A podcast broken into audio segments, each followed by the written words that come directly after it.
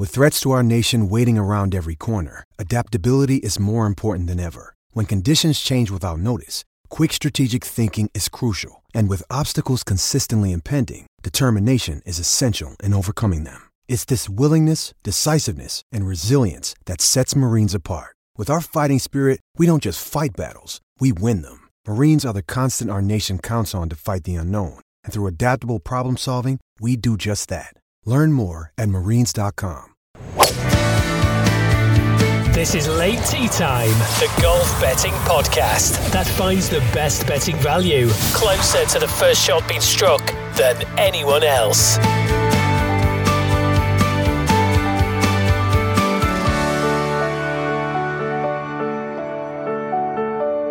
And hello, late tee time podders around the world. Very good to see you again. We're coming very late, very late and tonight um, ahead of an early start in uh, one of the uh, tournaments that we're looking forward to. The Farmers is uh, the uh, first one we're going to be looking at, then one I can't pronounce, which we're going to get DT to announce, and that we're going to be looking at a second. Uh, but good to have you here. DT, how are you? Since I yes, saw you last night?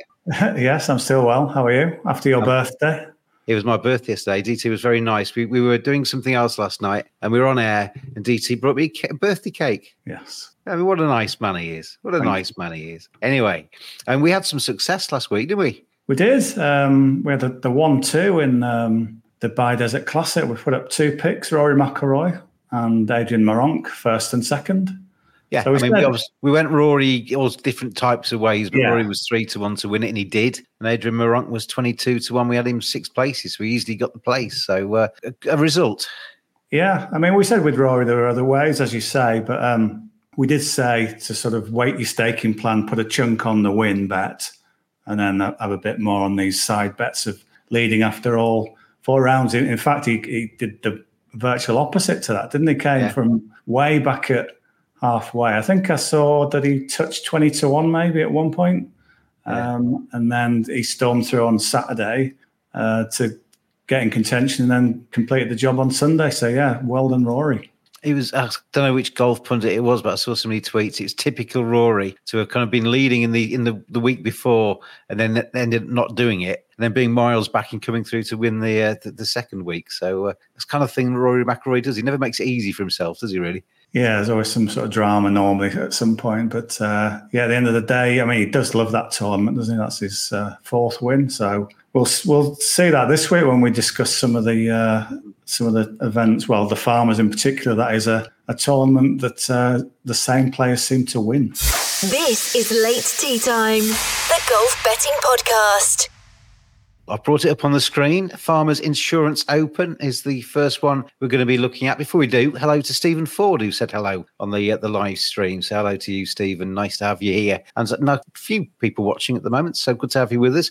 Uh, but the Farmers Insurance Open, I'll bring you the uh, the prices up along the bottom for this one. These were from a few hours ago, but they're probably going to be roughly the same. Xander Schauffele, 10 to 1. Collin Morikawa, 11s. You've got Patrick Cantlay at 12 to 1. Max Homa, 14s. Ludwig Åberg is 20 to 1. Sungjae Im, 22s. Jason Day, 25s.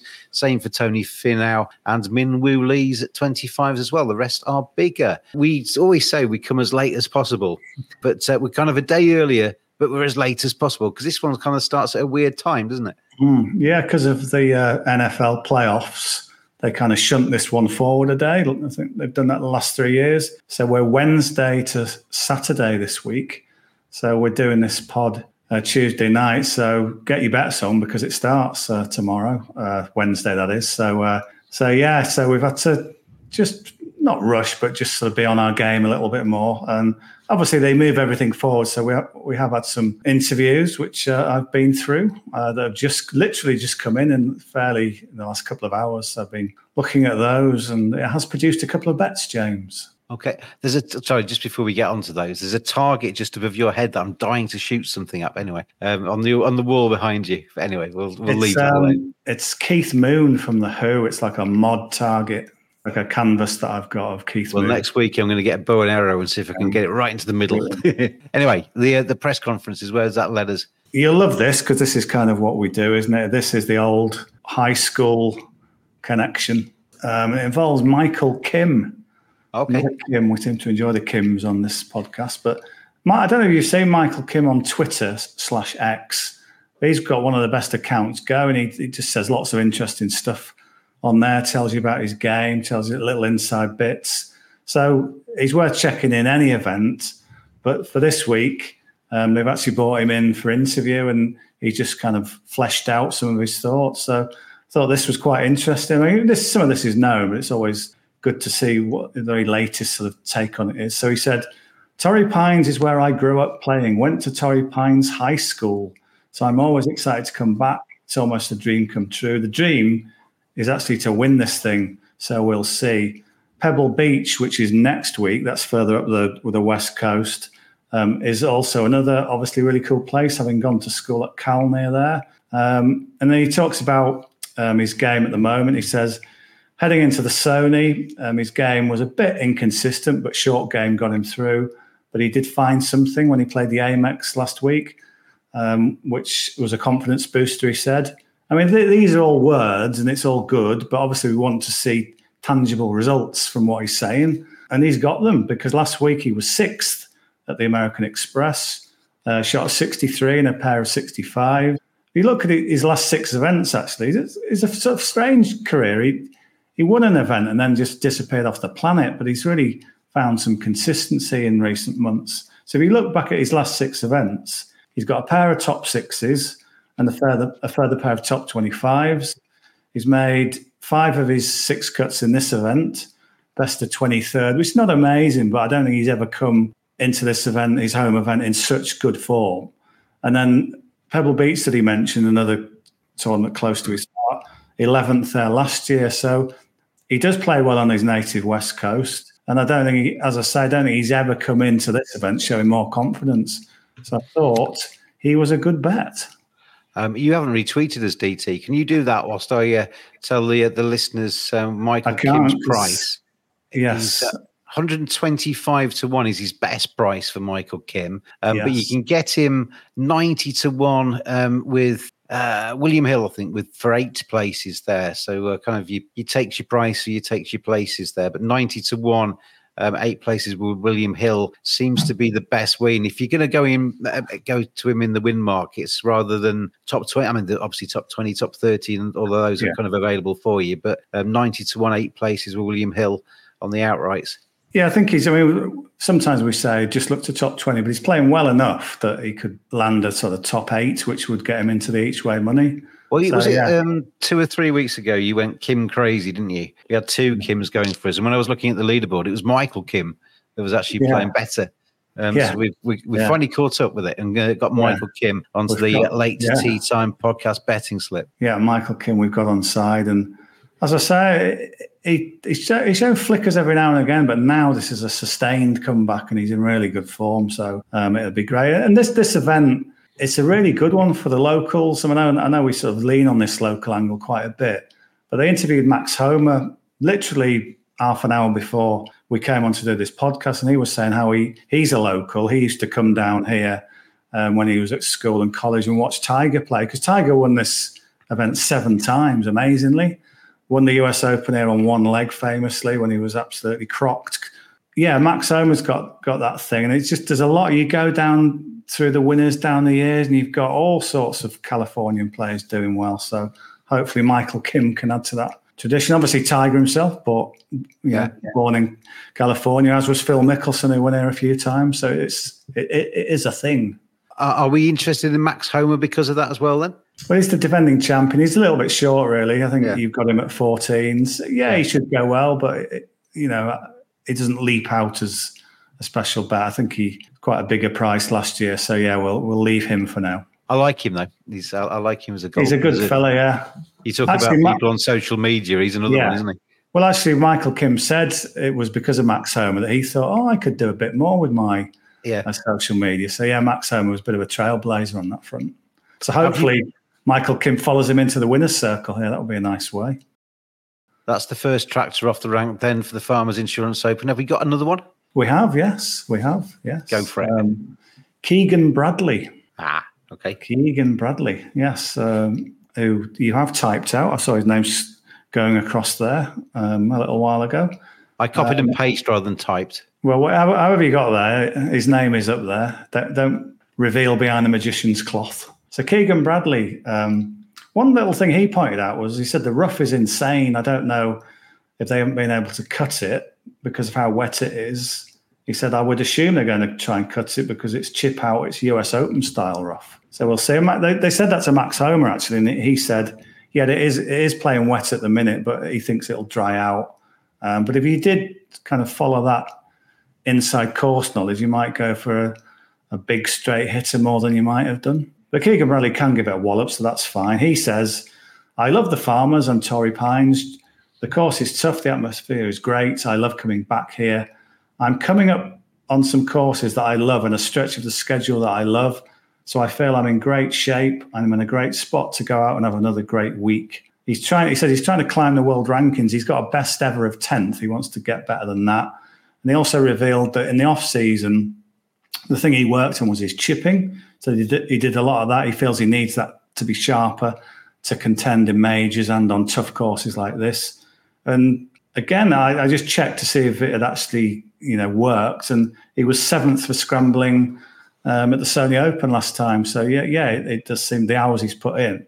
So again, it's like these are good words, but what's he been doing? Well, he was runner up a couple of weeks ago at the Sony Open, had the 54 hole lead. And then on this course, he was also runner up last year. He was fifth in 2018, fourth in 2017. So absolutely loves the course. He's banging form. It's not often you may you can get sort of because it's because it's a good field. I mean, 33 to one, I think it's a really quite a big price. Yeah. If you go down the same William Hill route for eight places, you can get him at 28s, 33 to one, six places elsewhere. Yeah, um, this time I know sometimes we go for the bigger price. This time, uh, the, the sort of better place. So this time, I want to go for the thirty-three to one. I want to get the biggest price I can, really. So Keegan Bradley is the uh, other name, the other tractor off the rank on the uh, Farmers. I like that joke. And Farmers Insurance Open. Is that us done with the Farmers? Yeah, there are two picks: Michael Kim and Keegan Bradley. This is late tee time. The last word in golf betting with James Buttler and Dave Tindall. Ras Al Khaimah Championship. I'll try it. I don't know if that's how you pronounce it, but that's how I'm going to pronounce it. The Ras Al Khaimah Championship. And uh, if we look at the uh, top end of the market in this one, I've not got it on the screen, uh, but Rasmus Rasmus Højgaard is uh, 11 to 1. Thorbjørn Olesen is uh, in their 18s. You've got Jordan Smith 18s. Thriston Lawrence is 22s. Zander Lombard 22s. 25 to 1 for Yannick Paul. Laurie Canter is at 30s, and the rest are a little bit bigger than that. But uh, where who do you fancy, DT? Yeah, well, the good news is someone you've not read out yet. So ah, good. Big price then. Bigger price. And the man in question is Hao Tong Li, uh, the Ooh. Chinese player um, who was tremendously entertaining. I, I, watched all of the last round of um, the Dubai Desert Classic. He was fantastic. He was, was a bit kind of all over the place at times, but yeah. holding some great putts. He was just laughing his head off when one putt went in to pull off a ridiculous par save. Really popular guy who who did um, he did get quite high in the world rankings at one point, but his game then vanished. Um, but he's coming back. So he was talking about that. He was interviewed uh, today, Tuesday. He says, I was talking about kind of this journey he's had to come back on. He was saying, I was trying super hard. I played every single day during the winter time. So many people behind me, parents, friends, telling me how good I am, reminding me I can do this. I've been thinking that if I'd worked this hard and still couldn't make it, perhaps I should find something else to do. But the results tell me I can keep going. It's good to be here playing golf. It's such a nice thing to do. What a lovely man. Worst things to do, aren't they, really? Yeah, exactly. It's not so, exactly going down the pit, is it? No. So, yeah, not surprising he's in a good mood because he's played in both um, Dubai events uh, since the, the the season got going. 14th in the Dubai Invitational, seventh in the Dubai Desert Classic last week. Uh, so that's a great trajectory he's on, isn't he? Um, he said, definitely from those two weeks in Dubai, I gained a lot of confidence. I'm now making myself more and more comfortable. I'm really looking forward to playing this week. Good memories from two years ago when I was third. So okay. he's played this course really well before as well he said last week, it, it um, or maybe some of the commentators were saying, he's kind of hooked up with this South African uh, coach, Jamie Goff, who seems to have had a really good effect on uh, lots of players. And then you, again, you can see in his numbers that those two Dubai events, he was fifth and 10th, respectively, for strokes gained approach. So hitting his irons really well. He's also first for strokes gained putting last week. Um, so he's some of the putts he was holding were were amazing, really. Um, he's just he's got the kind of mojo, he's got the sort of buzz about him again, and he does. He's pretty fearless when, once he's going for it. So I honestly thought. I mean, I know I did pay particular attention to him last week because he did so well because he was up there a long time. I thought, well, in a much weaker field, the odds aren't going to be great, but they're not bad, are they? No, You're no, going to no. tell me, aren't you? Well, uh, 50, 51 50 to one, to one, yeah. six places. Um, Yeah. Unibet is the one that stands out. You can get obviously slightly lesser price for a few more places, maybe seven places, but um, 50 to one, six places Unibet. I think that's that's the probably the, the standout. Yeah, again, there's other sort of variations with price and places, but yeah, I want to go for the 50 to 1. That's a tremendous price. Yeah. I know he, he can, some of his driving went a bit wonky at times last week. Um, and this is a course where you probably need to be quite straight, but he's played it in the past and was third. And then last year, it kind of didn't quite go that way. People didn't drive it that, that straight who finished in the top you know, two or three. So it's more the it's more the kind of feeling and the form I think that counts here. Yeah. So on a on a course that he knows he plays well on, coming in here with those two good performances in Dubai, with a big smile on his face, Hao Tong Li, I think he can do a bit of damage this week. So fifties is a great price. It does make a difference, doesn't it? Uh, If a person in any sport plays and looks like they're enjoying themselves, it just warms you to them, doesn't it? Yeah, absolutely. I've just watched the Ted Lasso episode where Yeah. the captain. I've got him into Ted Lasso. Um, I've, I. Watched all three seasons. I've Been come to telling him it's really good, and now he's Yeah. addicted to it. But I've just watched the one where the captain was getting a bit grumpy. So Roy Kent took him back to kind of basics, just playing with some lads and found his enjoyment again. And I thought, oh, that's sort of timed well, isn't it, for Yeah. a bet on Hao Tong Li? Because it's, it's a similar thing happening. Happy again. That counts for so much, as you say. Absolutely. So, uh, uh, anything else for the uh, Ras Al Khaimah, or are, are we done for this week? Yeah, we're going to stick with that one. Just Hao Tong Li there. So, hopefully, we can uh, add to our winning credentials from last week, and uh, maybe uh, either Michael Kim, ninety to one, eight places with William Hill, uh, Max Homa, maybe fourteen to one, but a bit short for DT's palette. Keegan Bradley, though, is thirty-three to one, six places.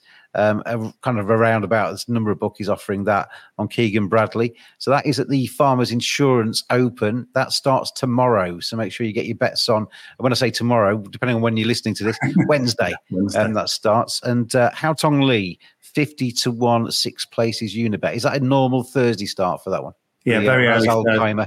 Very early Thursday morning because it's in the the United Arab Emirates. Uh, so yeah. you need to get your bets on if you're in the UK Wednesday night before you go to bed. Yeah. So uh, they're the tournaments this weekend, everybody. Um, thank you, DT, as always. Always good to see you. And uh, we uh, will be back again at some stage next week and uh, trying to bring you some more winning bets on the Late Tee Time podcast, everybody. Um, gamble responsibly. This has been a sports broadcast media production, and uh, we will see you again next time. Always gamble responsibly. Visit begambleaware.org for more information.